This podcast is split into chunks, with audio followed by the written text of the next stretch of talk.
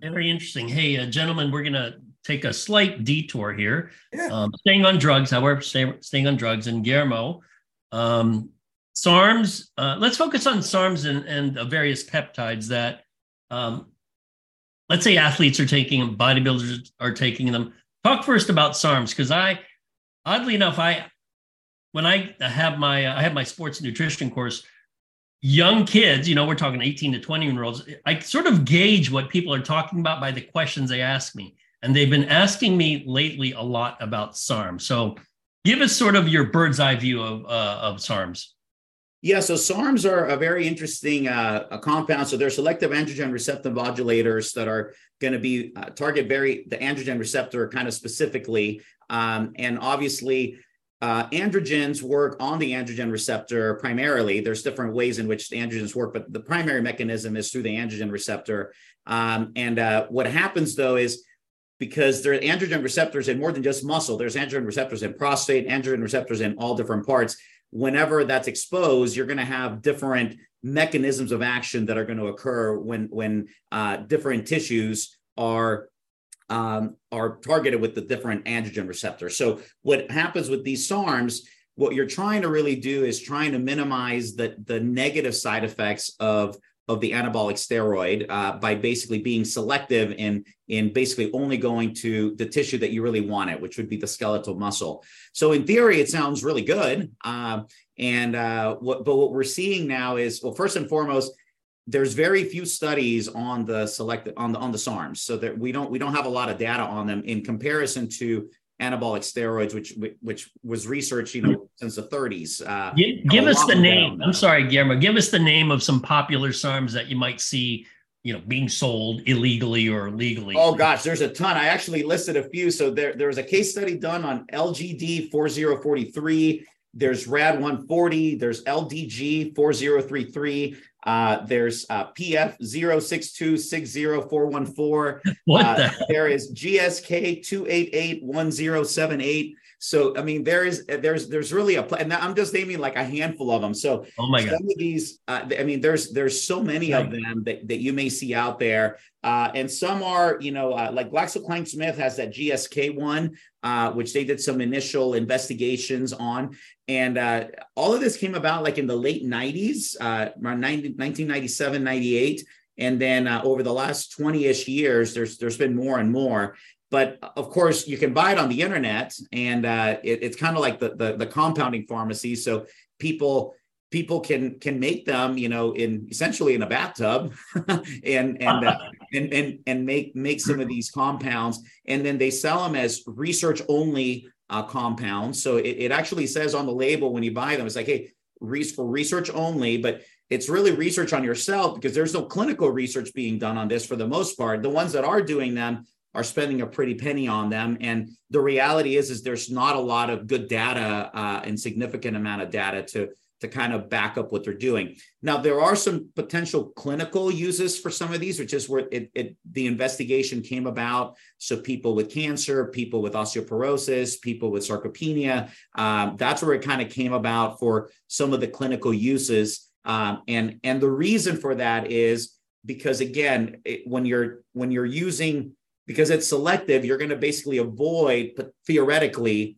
the negative side effects of the androgens, right? So if, if you're a female, for example, virilization is something that's going to be uh, something that you're concerned about unless you're trying to be a, you know a, a, a transgender you know mm-hmm. female to male right that would be that would be a desired uh, side effect for those individuals but uh, for most female athletes that want to remain female you know virilization is something that's very real uh, so this is where the SARMs kind of uh, kind of ticks the box. Same thing with uh, things such as like uh, maybe male pattern male pattern baldness or maybe uh, uh, prostate components or erythrocytosis is something that you may want to look at with which are side effects of the androgen when you're when you're utilizing it. So that's why these these these particular drugs were developed. But as we're seeing some of the data, it's actually quite interesting. So, first and foremost, I'm going to start with one recent study that was done in Australia where they actually looked at uh, internet population of hey let me just see if i can buy sarms off the internet and uh, they actually found like, yeah, you can buy it pretty easily. Um, and if I remember the data specifically, I read it this morning. Uh, it was something like there were over 130 compounds that were available, but 94 of them had uh, some some sort of contamination or other drugs in them. So so you you don't so you don't necessarily what's on the label is not necessarily what's on the label, or they may be laced with maybe another anabolic substance. So it might have a little bit of testosterone or a little bit of the androgen. So even though you're it's saying SARM, it, it does have the SARM in there, but the, the dosage that's in there is not necessarily the dosage that you're that you're getting. Uh, and it may be mixed with other contaminants, some of which may be helping you get the results you want and and and still pro- getting some of the side effects, and some of which may also be deleterious, you know, heavy metals and things of that of that nature. Um, only about uh, less than a third of them, actually closer to like 20% of them were actually legit good compounds or they actually did the chemical analysis. So so basically, you know, man, it's not not a good number. You know, we're we're only, you know, uh, 80 percent are not good. So that that's a pretty big gamble. Where where uh, two out of ten you're going to get are going to be, um, you know, the, the the good ones.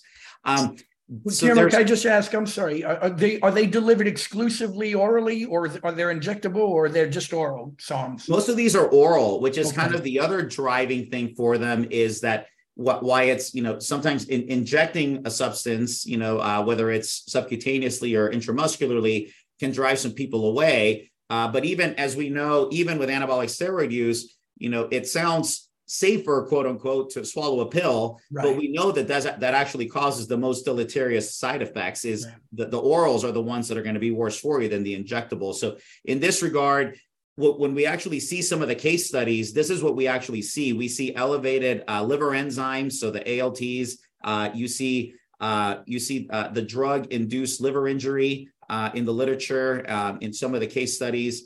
Uh, you may also see you also see some of the deleterious effects in the uh, triglycerides are elevated, LDLs are elevated, HDLs are decrease over time. Uh, so you kind of see the same thing occur over time. Uh, Dr. Darren Willoughby actually published uh, a case study on, on an individual that was using the LGD 4033 um, SARM uh, he was also stacking it with the MK677, which is uh, which is a peptide, which is a, a GH secretagogue. Um, so they were using both of those together, and then they basically saw. So they didn't prescribe that to the individual. The individual was just going to do that anyway. He just came into the lab, and then they did pre and post testing on strength. They looked at body composition, and they did it basically pre-cycle, during the cycle, and then post-cycle. And uh, not surprisingly, uh, this individual did did gain lean body mass. Uh, they they gain body mass in general. They gain lean body mass, but interestingly, they also gain fat mass. Actually, quite a bit of fat mass at the same time.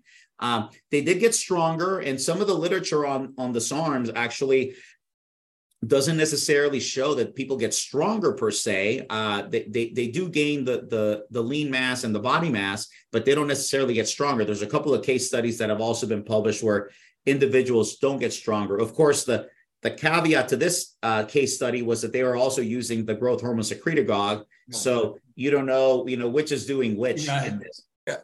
It is still, uh, I'm sorry, Edwin, go on, go on. One thing I've always been curious about when it comes to peptides, and I think you alluded, you kind of explained that maybe it's something else, is the fact that they're oral and the very nature of a peptide of denaturation in an acidic exactly. environment. How is it that it, that these are able to even have an effect to even make it past first pass, get into circulation? If because my understanding is most peptide bonds or most peptides themselves can't survive um, at least without significant denaturation in the acidic environment of like the 1.5 to 2 pH of the stomach. I, have never understood that. Yeah, no, it, it was surprising to me too when I read it because I mean, it's not like it's got some sort of, uh, you know, it's not like alkylated at the 17th carbon atom like these uh, other anabolics uh, are. So, which which allowed for that first pass uh, kind of go through to, to be able to go through it. Um, so I was surprised as well uh, but somehow they're getting through. So it may be that that the way that peptides are, are made, that they're they're able to to pass through and, and get some of this uh, uh, some of the benefits uh, from there. But what I what what I will say is what we see over and over again is we see that we get basically I'm going to say a, a small percentage of the benefits of anabolic steroids, but all the side effects. So it's it's it's really kind of like like why I mean in, in this particular case study again they gained total lean mass, uh, they gained they gained body fat, but they lost bone mineral uh, bone mineral content, they lost bone mineral density. The serum lipid biomarkers like cholesterol increase, triglycerides, low density lipoprotein, uh, high density lipoprotein decrease, LDL increase. So we see all of these different biomarkers uh, that occur. And then on top of that, it also messes with your HPTA axis. So afterward, now your testosterone levels are still at, in the pits. Your sex hormone uh, binding globulin is is not where it should be. So you you actually have uh, you know now you're hypogonadal on top of that, which is what you would get with the with the androgen. Uh, so that's very uh, to me, that's very alarming when you're actually seeing, I'm not going to get as strong, I'm not going to get as big, uh, but I'm going to get all the side effects. So, so why use it? The only population where I see where it might be more enticing would be for the female athlete because uh, they're not going to, they, they are going to, they're not going to get the virilization component of the anabolic steroid use, and they they may get some of the the effects of the uh, gaining lean body mass, for example. So that you see a lot of athletes use use these in the female, uh, like the bikini circuit. Uh, you may you may hear them utilizing this quite a bit, uh, but still, I mean, there's a lot more data on again, especially now with the transgender stuff. Like we actually know for females, like where the threshold is. If you're looking at the transgender literature, you can actually read information into at what dosages are these females becoming, you know, a, a, a transgender male, right? Uh, so you basically go to a dosage that's much lower than that before you're going to convert and, seeing these these clinical manifestations take over and then you know the literature on there you know you can monitor all of the blood biomarkers over time uh, not only that but the safety of the compound is going to be testosterone is pretty easy to get. You can get pharmaceutical grade. If you're working with a physician you can get that prescribed. Um, and then you don't have to worry about um, you know what kind of contaminants are in there what kind of what kind of other substances are in there. So it makes it a lot a lot easier to be able to monitor those biomarkers. Yeah i'm still puzzled mechanistically why would at least in that case study you uh, gain fat mass and also lose bone mass yeah it, it was very interesting and, and and the reality is is when when you read the discussion i mean we, we basically say we don't know. Uh, this is what happened. Like we need to. There's some hypotheses that were postulated in there, but but really there there's not not a lot of solid evidence uh, in there. Uh, one one uh, one one did look at potentially like a uh, the the the the increased dosage over time may actually have like a like a negative feedback loop that may cause some of this over time. Uh, but really, again, I think it's all unexplored. I don't think we really know enough, which is which is why again the FDA has not approved any of these drugs for any clinical application yet. Um, and, uh, and, and again, we just have, don't have a lot of evidence to, to know, you know, how they work and how well they work. Uh, regardless, we're, we're still seeing a ton of people selling this stuff, a ton of people buying this stuff. Uh, they're, they're utilizing it. Um, and some of them are including polypharmacy in them. I actually published a case, not a case study, uh, just recently in the Journal of Strength and Conditioning Research, just at a local bodybuilding show, it was a survey looking at what kind of drugs they were using, what kind of uh, uh, dietary practices they were using for peak. But anyway, one of the questions was, um, what what are the drugs and what are the dosages that you're using? And I actually saw uh, both men and women report different types of, types of SARMs as one of the drugs with appropriate dosages. And a lot a few of them are are doing polypharmacy where they're using that in addition to maybe growth hormone or maybe even an androgen on top of that. So um so i mean the reality is is they don't know what they're doing but they're doing it because you know somebody said so. So so in summary you can say that at least with androgens and you know there's a whole variety of androgens. I know there's a lot of data on testosterone and enanthate you have test sip and you have really a whole host of different anabolic steroids that you with SARMs you get a little bit of the benefit, just so I'm right, uh, just so I have it clear.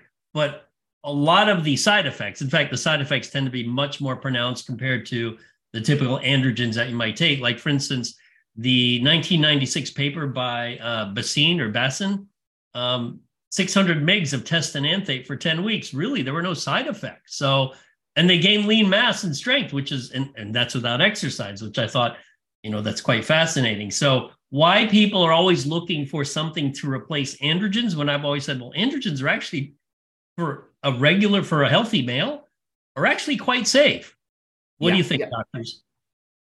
You mentioned something at ISSN, Dr. Escalante. Do you think you mentioned about when a patient doesn't have a farm, a pharmacist, a physician who is understanding of this, they tend to, you know, either try to go into other areas or because there's that stigma that they're getting. Do you think that that may be a piece of why as to they're always told androgen equals bad, androgen equals bad, but then they're like, oh, but this is sold over the counter. It's over the counter. It must be good, or else it wouldn't be over the counter. Do you think that there's there's that mental game like, well, I'm not doing anything wrong because and androgens are wrong because everybody keeps saying, even the doctor says so.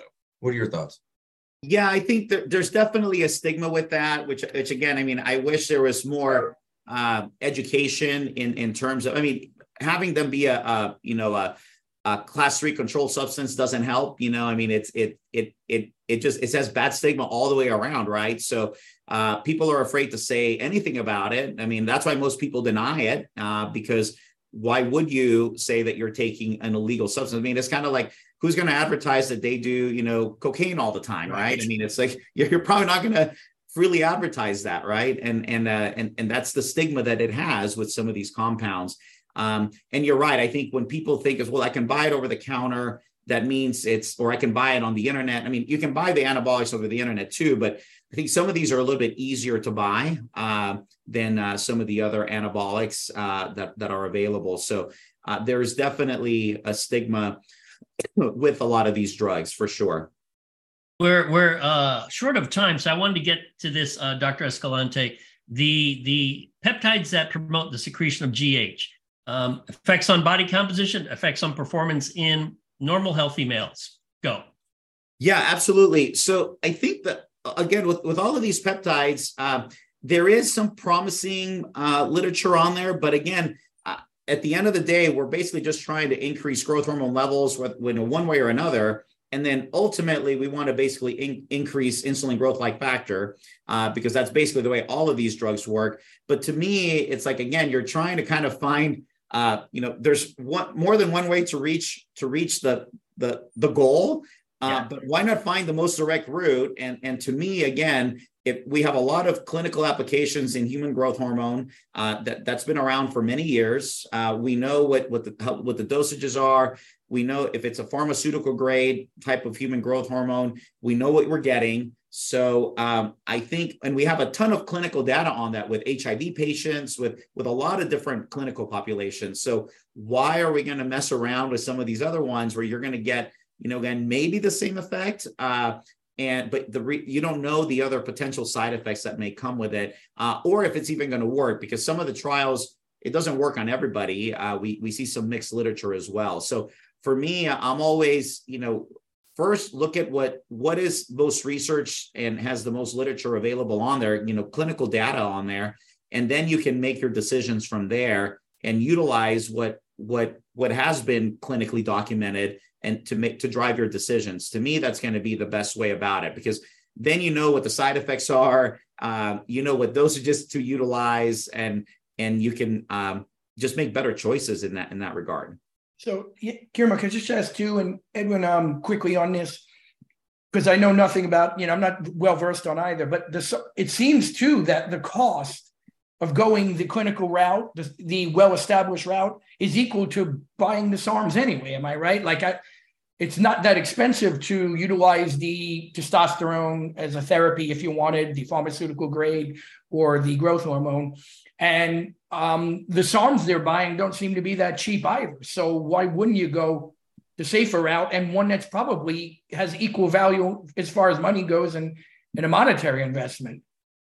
Yeah, I think that the main thing comes down to, you know, uh, is the physician going to no no physician is going to be able to clinically prescribe substance x even testosterone unless you're a hypo, hypogonadal for right, example right. right so and so i think that becomes the issue is the, the first biomarker if you're a 22 year old kid who can't go to the then doctor get, to it. get some of this so you you what are you going to do okay. Uh, so then you know I would say if you're going to cross that bridge, then the next step would be, you know, uh, find uh, uh, uh, as close to a pharma, or that you can even find pharmaceutical grade. Uh, sometimes you may have to do a little more digging of the actual compounds that you're going to find. Uh, if not, then you're going to have to resort to the underground labs. But then now you're you have a you know that's a that's a, a, pretty crazy game you don't know what you're getting at that point in time yeah. even though there are some legitimately uh, underground labs that that do produce good quality stuff but that's not the majority of them got it edwin any final comments uh, on any of this stuff?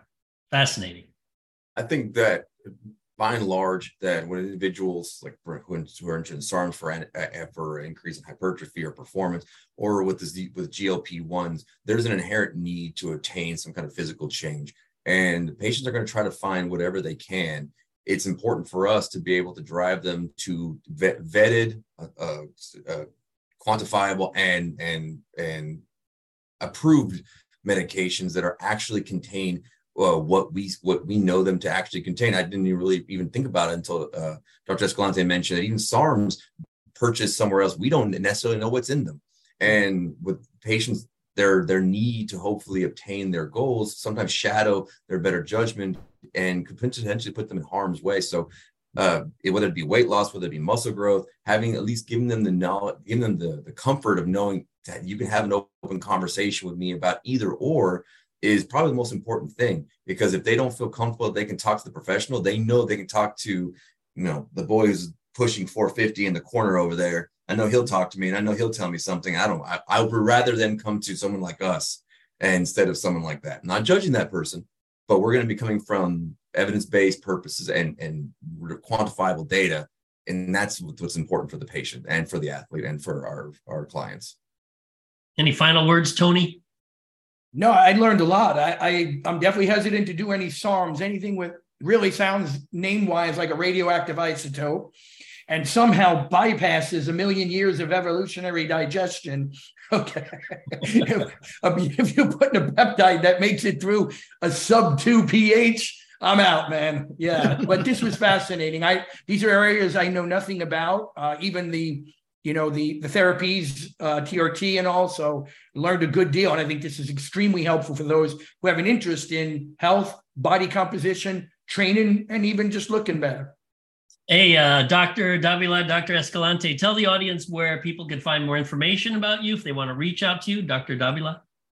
Uh, so best way to get a hold of me right now is through email. My email is edwin.davila.23 at gmail.com. Apparently I'm on Instagram. I still don't know how it works. I, I put things and I'm verifying you. They're, they're there. Um, I we'll be working in San Antonio probably next year with the, with the WellMed group. But um, best way is is email and Instagram, and I'm trying my best to. If anybody has any questions more in terms, and there's going to be even more questions. There's a new medication that just came out. I, I joke you not, a brand new GLP-1 GIP glucagon tri tri um, uh, medication that actually is beating all the ones that are right now, and that's become wow. it's it's the latest right now. Phase two trial saying 24.2% overall loss of body weight th- these Damn. things are not going anywhere. And the more we talk about them, the more we, we know about them because we know people are going to be taking them. So please email, Instagram.